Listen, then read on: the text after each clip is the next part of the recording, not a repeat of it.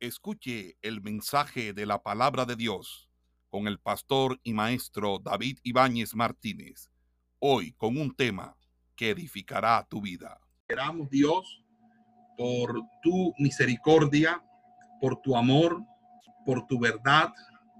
Hemos leído la escritura que dice que la reina del sur se levantará en el juicio con esta generación y la condenará, porque ella vino desde los confines de la tierra para oír la sabiduría de Salomón y en este lugar hay alguien que es más que Salomón. Gracias te damos por esta palabra. Bendecimos a todos nuestros oyentes por la emisora, por nuestro canal de televisión y también a todos los que están escuchando este mensaje a través de las redes sociales. Que Dios les continúe bendiciendo y que esta palabra sea de amplia eh, trayectoria en su habitar con Dios, porque Dios tiene propósitos. Amén y amén. Gloria sea al Señor. Bueno, mis amados hermanos, nos encontramos ante el texto de Jesús en el que confronta a las instituciones religiosas de su época, quienes están demandando una señal, y él habla de varios hechos históricos, pero me voy a detener en un hecho histórico, y es la famosa visita de la reina de Sabá, que viaja por quizás más de 1.700 millas, algo más de 2.000 kilómetros, para llegar a donde el rey Salomón, porque hasta allá se había escuchado la sabiduría del rey Salomón. Y según Jesús, esta mujer se va a levantar en el día del juicio y va a proferir una condenación por cuanto esta mujer vino desde los confines de la tierra para oír la sabiduría de Salomón, mientras que el establecimiento religioso de su época de la época de Jesús no estaba escuchando la voz de su Mesías. La Biblia dice que esta reina se va a dirigir a esa generación y se va a dirigir también a los que vivimos en los últimos días. Y su condenación podría ser la siguiente. Ella va a describir cada esfuerzo, agonía, penuria que tuvo que soportar para obtener sabiduría de Salomón. Ella, una mujer que, dadas las circunstancias históricas, estaba bajo las delimitaciones propias de su género, pero su monarquía, su estatus de reina, le permite hacer un gasto para viajar, para encontrar la verdad a muchas preguntas que le estaban inquietando. Y en el juicio, ella va a testificar, viajé de la parte más lejana del mundo para echar mano de la sabiduría de Salomón. Mientras ustedes, la tradición evangélica, la costumbre evangélica, la religión evangélica tuvieron a uno mayor que Salomón, viviendo en sus medios, habitando en medio de vosotros, como el Mesías asimismo habitó en medio de el pueblo de Jerusalén, mas no le quisieron recibir.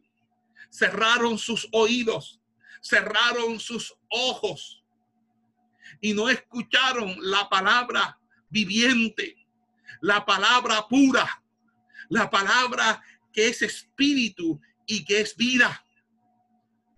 Ahora, una mujer llamada la reina de Sabá va a venir a decir todas estas cosas como una manera de que nosotros entendamos que muchas veces teniendo pan no tenemos dientes, que teniendo nevera llena nos morimos de hambre y vienen otros de tierras distantes a venir a escuchar precisamente a Salomón. ¿Quién es esta reina de Sabá? ¿Y por qué era ella tan importante que hace una aparición en el juicio?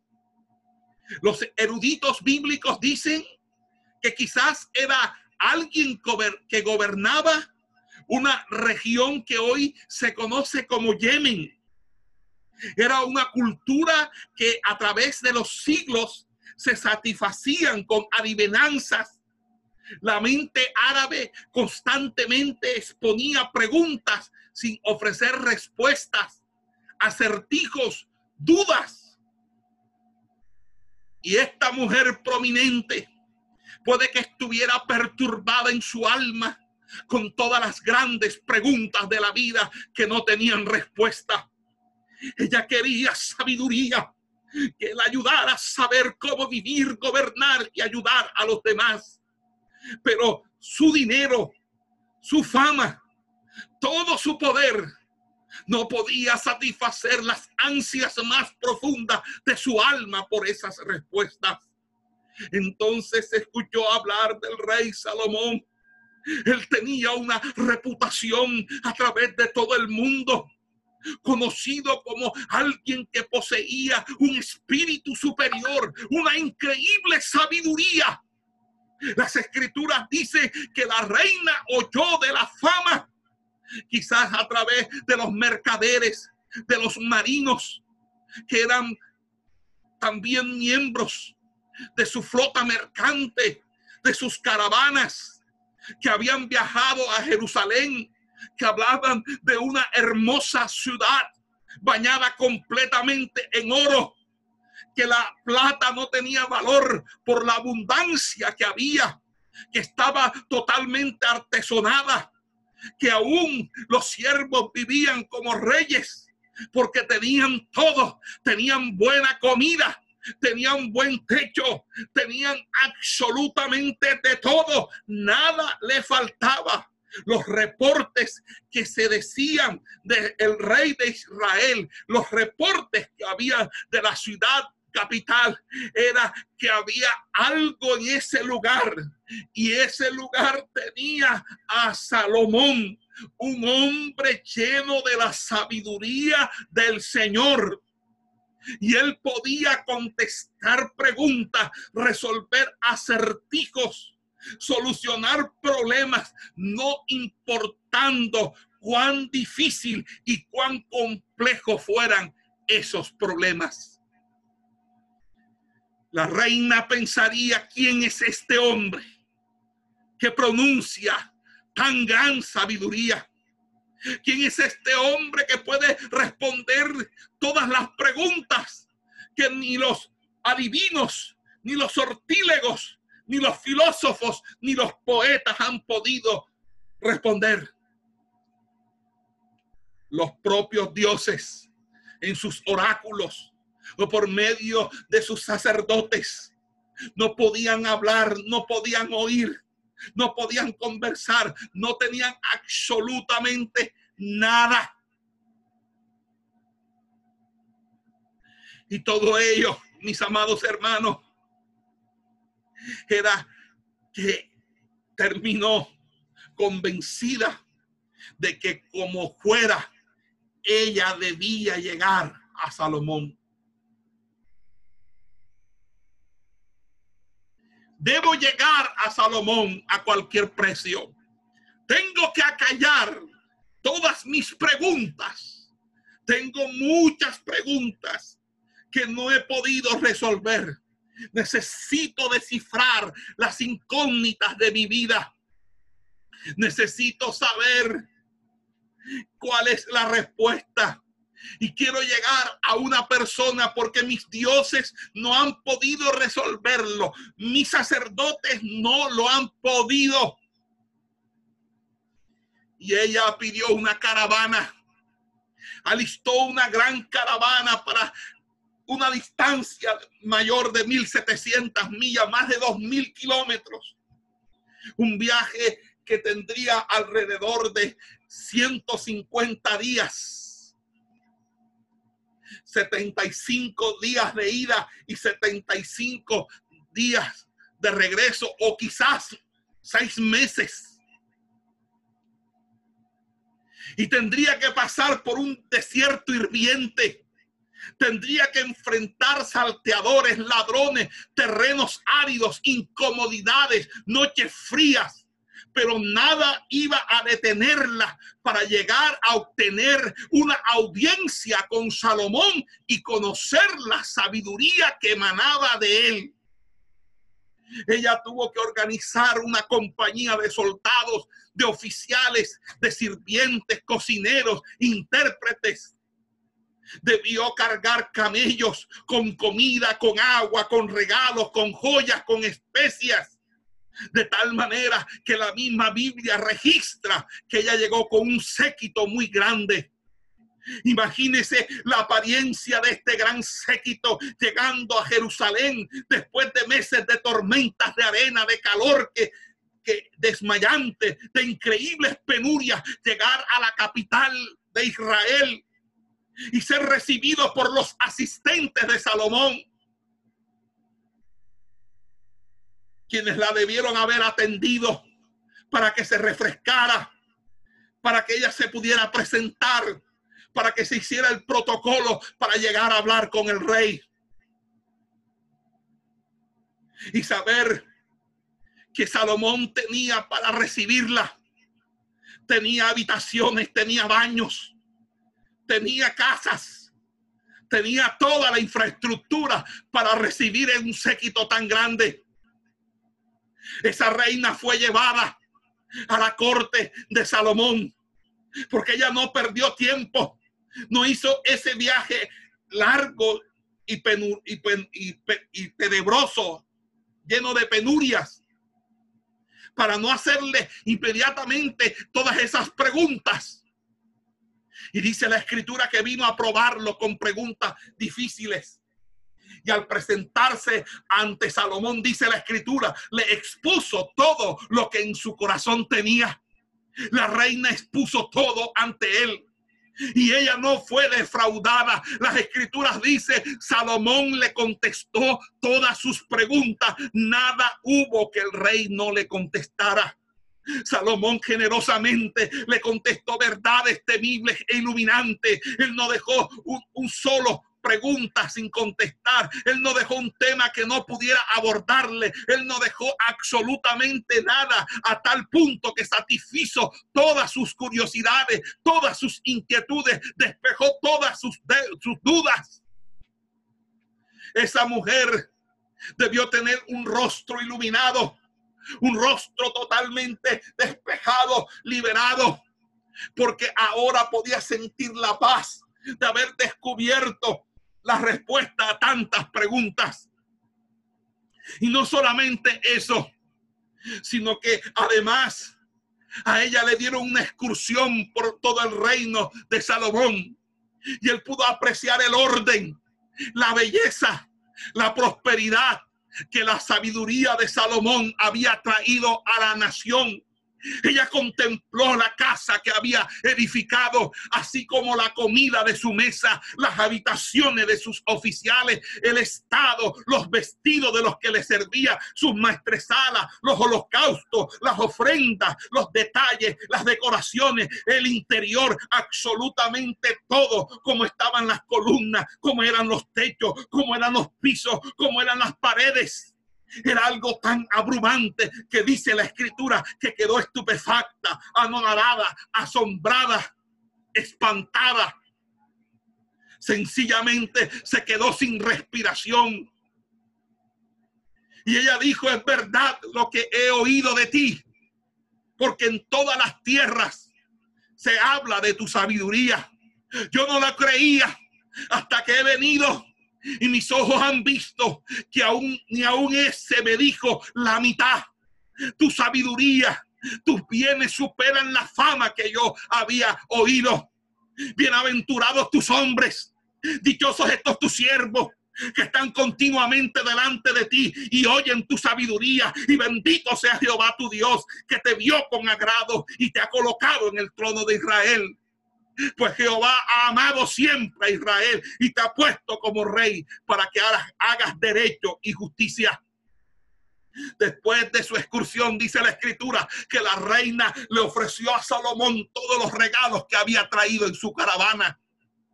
A cambio, él puso todo su almacén a su disposición y ella se maravilló de su vasta riqueza. El rey Salomón dio a la reina de Sabá todo lo que ella quiso y todo lo que pidió, además de lo que personalmente le regaló. Y fue más lo que él le dio a ella que lo que ella, de lo que lo que él recibió de ella. Amados hermanos, cuando Jesús se refirió a esta reina, él se estaba dirigiendo a los escribas y fariseos, los líderes religiosos de los días de Jesús. Ellos estaban familiarizados con la historia de la reina. Ellos lo habían enseñado en sus sinagogas. Ellos lo habían enseñado en sus círculos y en sus escuelas. Ellos habían aprendido esto desde niños. Y ellos sabían todo acerca de cómo esta mujer desesperadamente fue a buscar a conocer a Salomón. Ahora Cristo usa esta misma historia para advertirles a ellos que esta misma reina del sur los va a condenar ante el Padre porque ella salió de la parte más lejana del mundo para escuchar la sabiduría de Salomón y resulta que ahora hay alguien más que Salomón ante ellos. Hay alguien mayor que Salomón. Puedo decir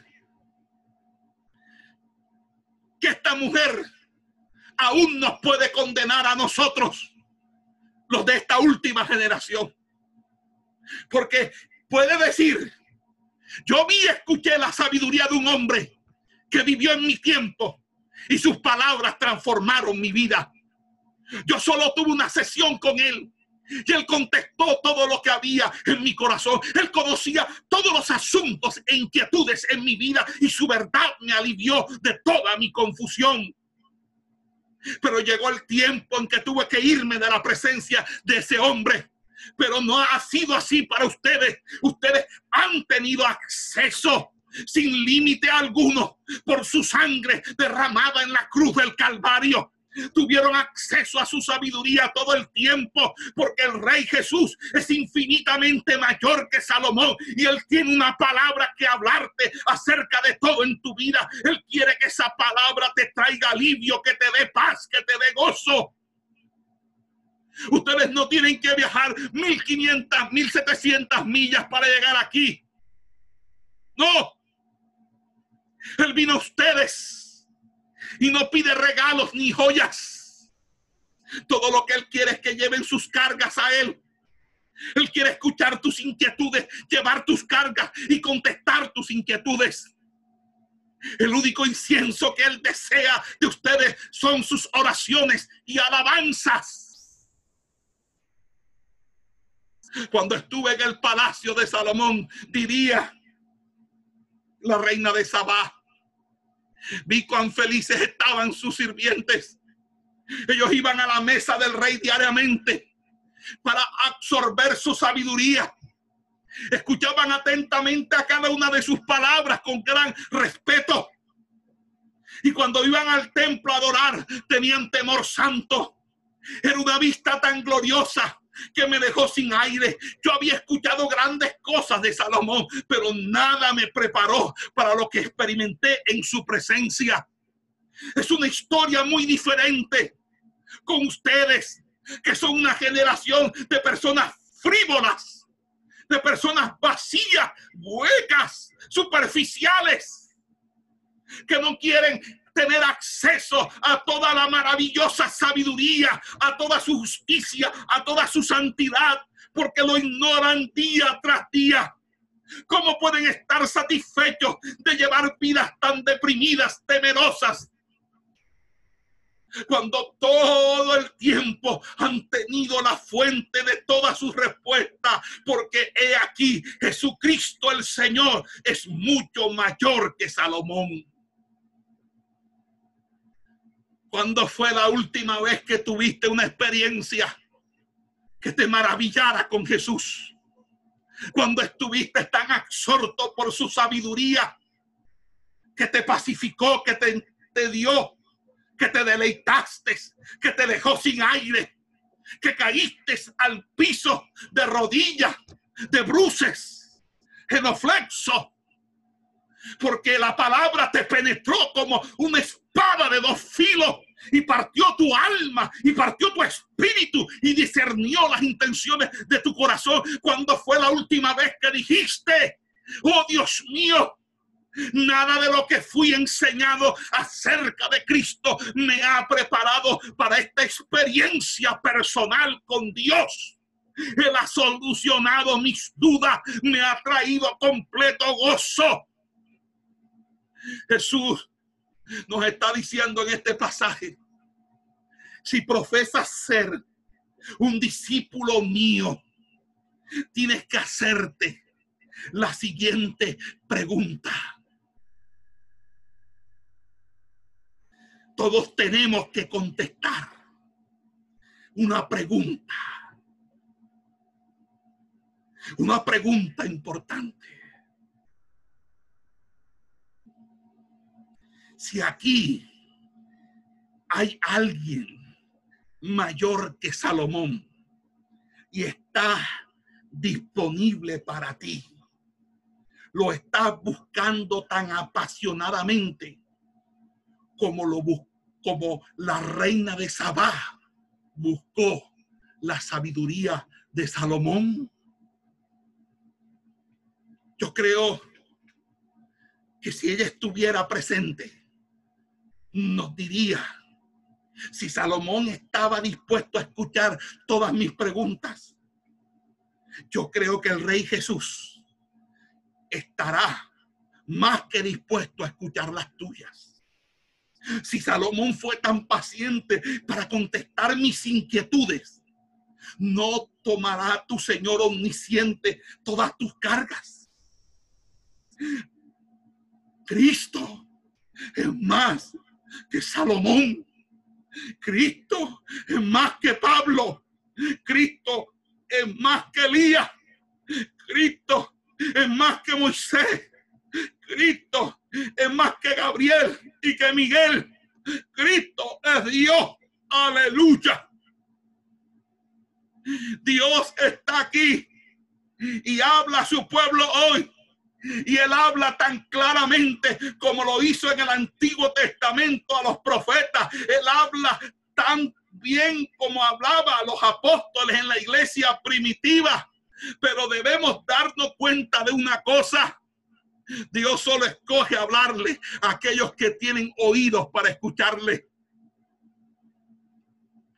En Marcos capítulo 4 nos dice que Jesús enseñaba a todos por medio de parábolas. Y Jesús en ese capítulo cuenta la parábola del sembrador. Ustedes la conocen. Ellos empezaron a pensar, ¿quién será este sembrador que él describe? ¿Y qué representa la semilla? ¿De qué se tratará todo esto? Jesús no se lo explicó. Él simplemente dijo, el que tiene oído para oír, oiga. Solo los discípulos y el pequeño remanente que querían respuesta se quedaron allí para preguntarle.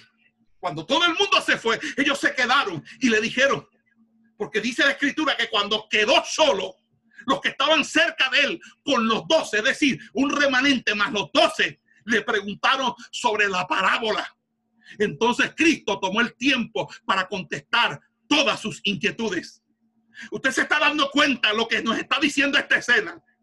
Jesús le había dado al gentío, a todos, una verdad revelada, una palabra profunda, pronunciada directamente de la boca de Dios, pero esa palabra los desconcertó, esa palabra fue para ellos tropezadero. Usted puede pensar por qué Jesús no explicó la parábola más claramente. Y es que encontramos una clave más adelante en ese mismo capítulo, cuando la Biblia dice que sin parábola no les hablaba.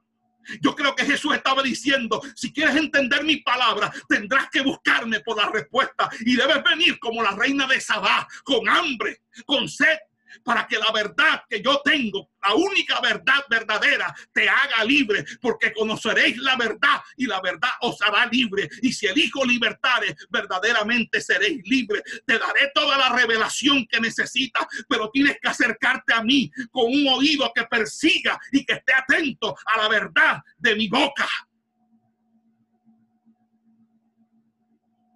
Entonces te puedes imaginar lo que sucedió con toda la gente que se fue a casa. Daría, diría, ¿qué mensaje trajo? Cuéntanos los que aprendieron. Pues solamente podrían repetir sus parábolas, pero sus palabras parecerían muertas, sin vida, sin impacto, sin poder para cambiar vida. Y es lo que sucede hoy en día.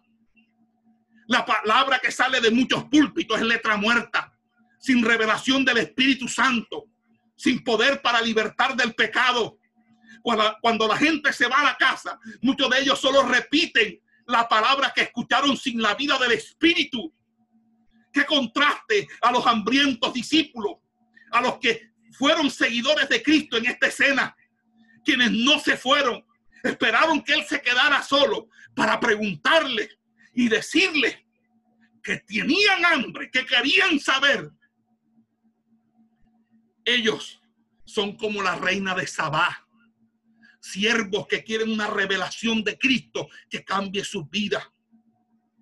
Porque sabe cómo responde Jesús cuando alguien lo busca. Él dice a vosotros os es dado saber el misterio del reino de Dios, pero a los que están afuera por parábolas todas las cosas y la palabra griega para misterio aquí significa secretos. En resumen, Cristo solo revela su secreto a aquellos que tienen hambre de una verdad que los transforme, que los impacte. Él está diciendo, si quieres contesta tus preguntas difíciles. Ah, búscame, pasa tiempo conmigo y yo te voy a revelar mi palabra. Clama a mí y yo te responderé y te mostraré cosas grandes y ocultas que tú no conoces. Yo te voy a revelar mi palabra. Yo te voy a mostrar, mostrar la verdad que otros no pueden ver. Yo te voy a dar algo que nadie más tiene porque yo soy más que Salomón. Así que quiénes son aquellos que los que están fuera. ¿Quiénes son aquellos? Jesús se está refiriendo a esas multitudes conformistas, a esos cristianos tibios, a esos cristianos que han tomado esto como una tradición, como una religiosidad, pueden que vayan a la iglesia regularmente, pueden que busquen del Señor para que supla todas sus necesidades humanas. Son los que ahora siempre pidiendo, nunca adorando. Son los que siempre elevan plegaria, pero no derraman su alma delante del Señor. Son los que oran como los fariseos, pero no intiman, no saben lo que es intimación de Dios. Alábalo, alábalo.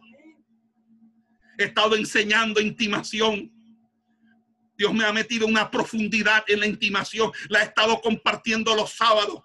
Ministros de cinco países diferentes han estado escuchando este mensaje, esta palabra, esta enseñanza. Muchos me han llamado aparte, me han dicho, esta palabra me ha confrontado, esta palabra ha transformado. Yo creía en mis 20, en mis 15 años de ministerio, que yo tenía una relación personal con Dios. Pero me he dado cuenta, esta palabra ha servido para perfeccionar mi vida devocional, mi vida de oración. Es esa palabra que se está necesitando, es esa palabra que se requiere en los púlpitos, en las escuelas de formación, en las iglesias, en las escuelas bíblicas. Pero para ello se necesitan gente que verdaderamente esté interesado en conocer su voz más allá de la habilidad de proveer para ellos. Para que no repitan lo que todo el mundo dice, para no que para que no prediquen lo que todo el mundo predica. Amados hermanos, la amenaza del enemigo contra la iglesia en estos tiempos no es simplemente la inundación de suciedad, de maldad, de materialismo, de adicciones, seducciones, entretenimientos. Es una batalla por nuestra fe. Porque mientras más dispones tu corazón para buscar a Jesús, más feroz se hace el ataque de Satanás contra tu fe.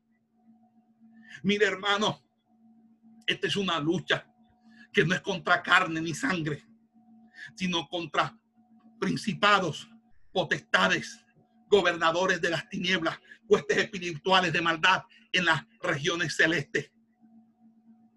Es una batalla, es una batalla por la fe. Fíjense que cuando Jesús alimentó a cuatro mil personas con siete panes y unos cuantos peces en el mismo evangelio de Marcos, dice la escritura que después él entró a un barco con sus discípulos y zarparon al otro lado. Y ellos se les olvidó llevar pan y no tenían sino un pan consigo en la barca. Y él les mandó diciendo, mirad, guardaos de la levadura de los fariseos y de la levadura de Herodes. Y discutían entre sí, diciendo, si eso era porque no habían traído pan. Fíjense cuando el Señor nos habla en una dimensión, en la intimación, Dios nos habla en una dimensión de espíritu. Y cuando uno no está en ese espíritu, no entiende, uno se confunde, uno cree que se está hablando de otra cosa. Entonces dice la escritura que ellos empezaron a discutir porque uno al otro se empezó a echar la culpa, a tirarse la pelotica. Viste, tú tenías que traer el pan, pero ¿por qué si yo estaba cuidando esto? No, pero tú, no, yo estaba preparando el barco. Y entonces ellos no estaban comprendiendo. Y Jesús les dijo, ¿qué discutís?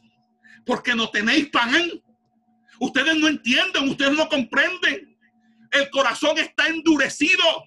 ¿Por qué? Porque cuando uno no entiende es porque no ha alcanzado lo invisible. El principio de lo invisible es captar todo aquello que no se ve, que es lo espiritual, porque lo espiritual es lo que no se ve, no se llega a la invisibilidad, sino por vía de la intimación. Y cuando no hay intimación es porque hay un corazón duro. Por eso la falta de fe es por dureza de corazón. La falta de fe es lo que no nos permite a nosotros ver las cosas del Señor como el Señor las ve. Y eso hay endurecimiento del corazón, porque hay mucha dureza del corazón, porque se ha perdido la búsqueda de Dios, porque cuando uno busca de Dios, uno se hace sensible a la voz de Dios, uno se hace sensible al oír del Espíritu del Señor. Y por eso cuando Él habla, uno entiende. Por eso cuando, uno, cuando Él habla, uno comprende. Y él le dijo, teniendo ojos no veis y teniendo oídos no, no oís. No recordáis cuando partí los cinco panes entre cinco mil. ¿Cuántas cestas llenaron? Doce. Y cuando repartí los siete, los siete panes, ¿cuántas canastas llenas de pedazos recogiste? Siete. Entonces, ¿cómo que no entienden? ¿No están recordando quién soy? Ustedes acaban de verme multiplicar los panes, los peces. ¿Cómo pueden olvidar un milagro así? Yo les estoy diciendo que hay alguien mayor que Salomón en medio de ustedes. ¿Hasta cuándo los he de soportar? ¿Cuándo van a entender que Dios está presente con ustedes todo el tiempo? ¿Cuándo van a entender que en medio de cualquier crisis Dios estará presente? Pero ustedes teniendo ojos, no lo ven. Porque hay dureza, no hay intimación, no hay invisibilidad. El que es del Goel entiende lo que estoy hablando.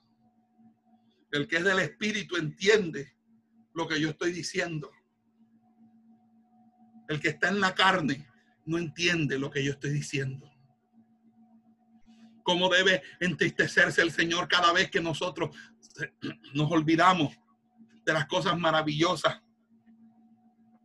que Él ha hecho a favor nuestra.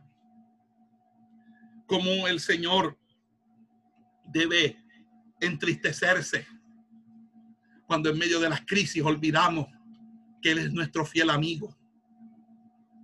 Por eso Jesús advirtió a los discípulos acerca de la levadura de los fariseos. Si vienen a mí con preguntas difíciles, no esperes que conteste si tienes un corazón de incredulidad.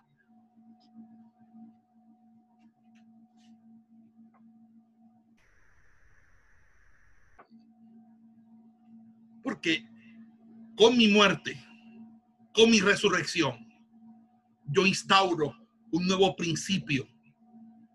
Yo instauro un nuevo modo de existencia que es la fe, contrario al modo de existencia del pecado. Y por ese modo de existencia de la fe, yo los incorporo para que tengan por medio de mí la vida del Espíritu y puedan vivir por la fe y vivir en el Espíritu. Así que si llegas a mí con incredulidad, con incertidumbre, no puedes recibir nada de mí, porque lo que sea de mí se recibe por fe. Así que cuida tu fe, así que cuida tu corazón, porque la fe se produce en un corazón que despeja toda duda, porque si tú creyeres con todo tu corazón y no dudares en él, aún las montañas se trasplantarían al mar por tu sola palabra. Pero tú debes venir a mí con confianza. Tú debes venir a mí, porque yo soy más que Salomón.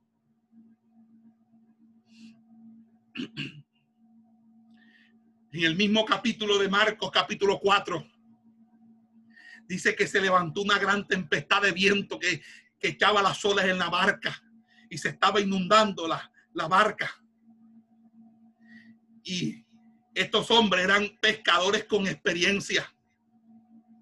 Ahí habían gente que conocía, que sabía, gente que realmente sabía nadar, Dígame un pescador que no sepa nadar, por favor. Que no sepa lidiar con una situación como esta.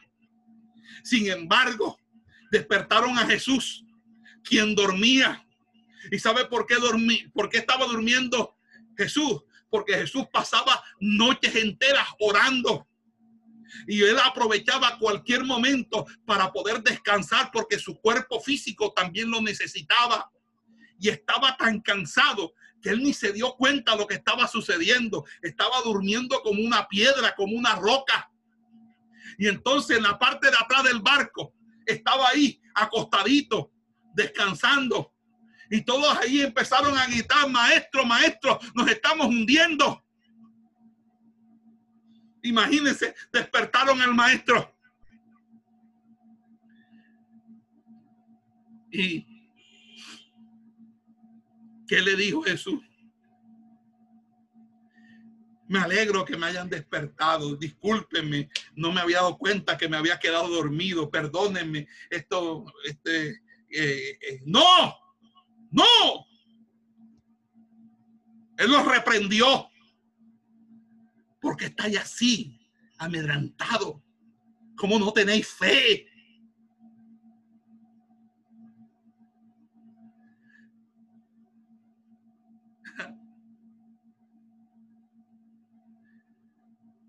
Jesús estaba probando su fe.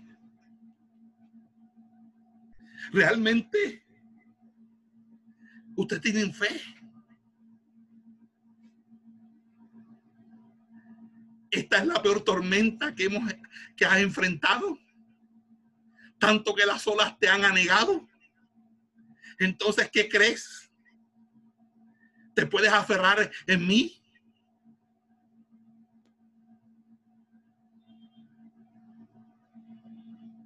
Pero Cristo estaba dormido.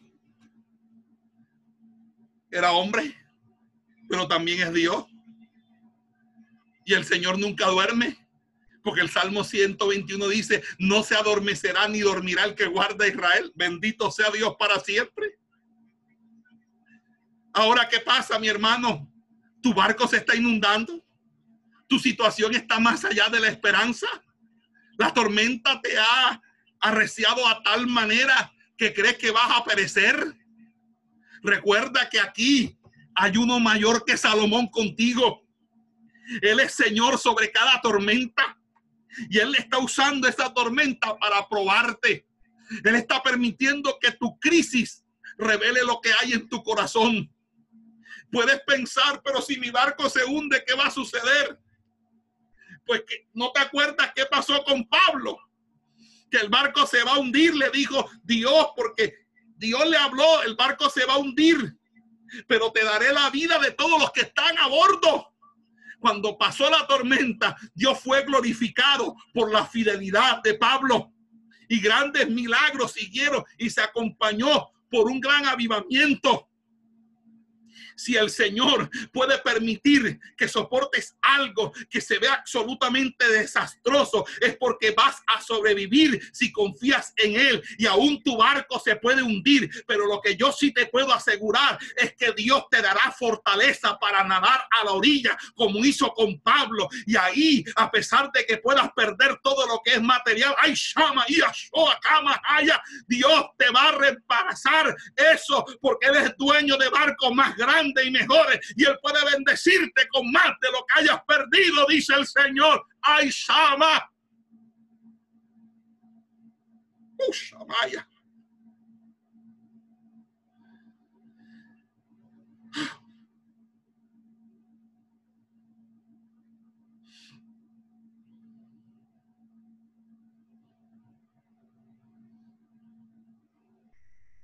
Santo.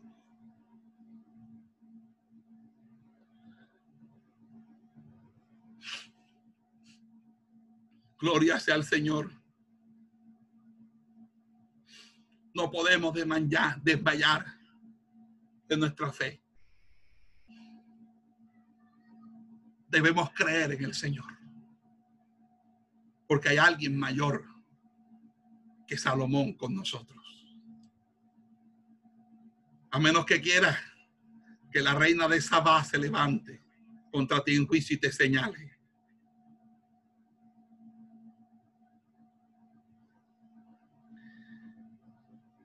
Por eso es que nosotros tenemos que identificar la verdadera fe.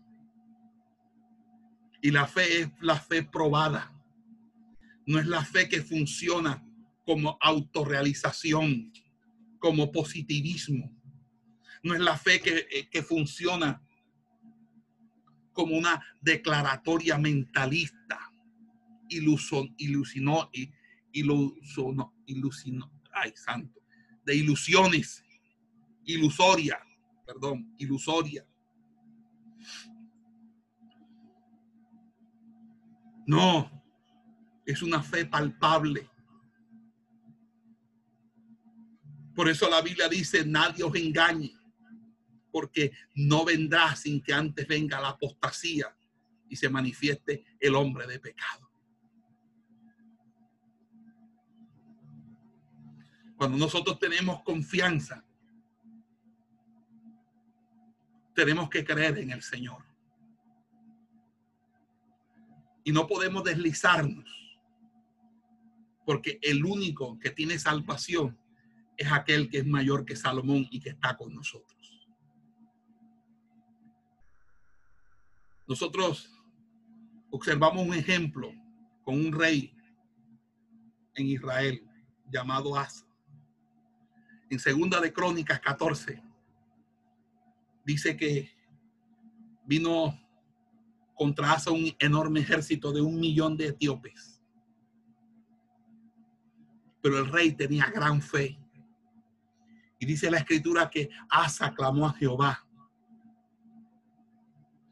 Y le dijo Jehová, para ti no hay diferencia alguna en dar ayuda al poderoso, al que no tiene fuerza. Ayúdanos, Jehová, Dios nuestro, porque en ti nos apoyamos y en tu nombre marchamos contra este ejército. Jehová, tú eres nuestro Dios. ¿Qué sucedió entonces? Jehová deshizo a los etíopes delante de Asa. Dios mío, uno dice, wow, Asa, qué tremenda fe.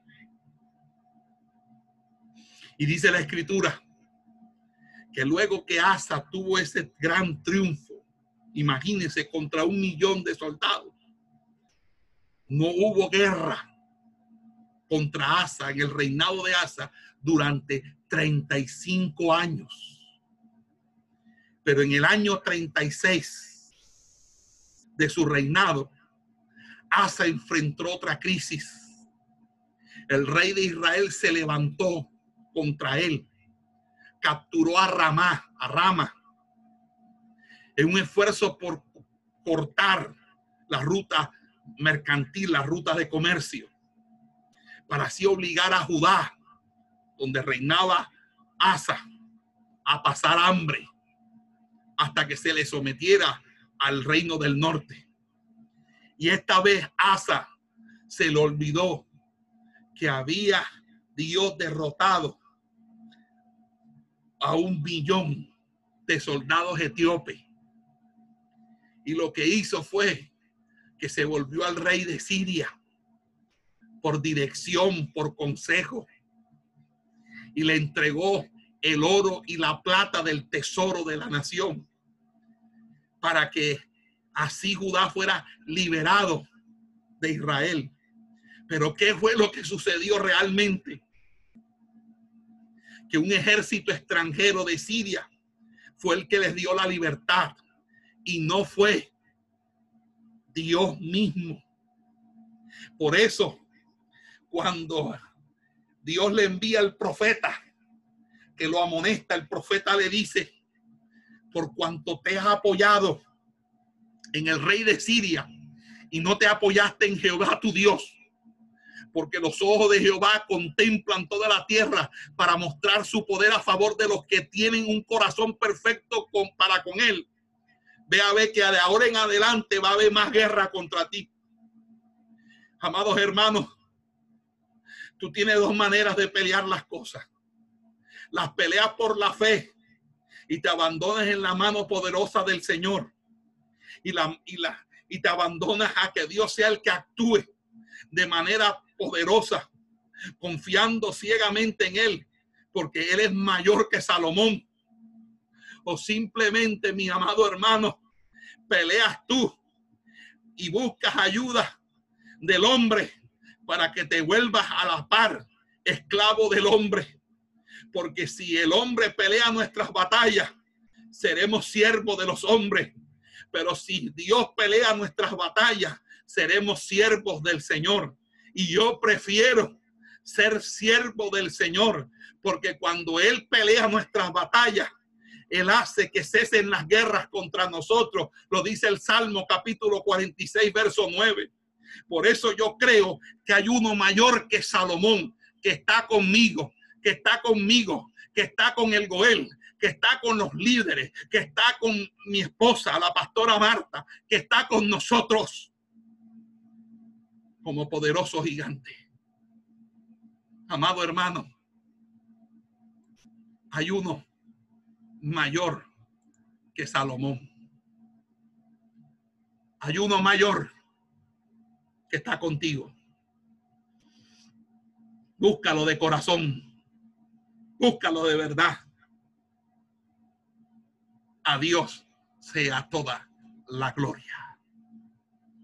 Padre, en el nombre de Cristo Jesús, oramos, Señor, para que tú obres de manera especial en nuestras vidas.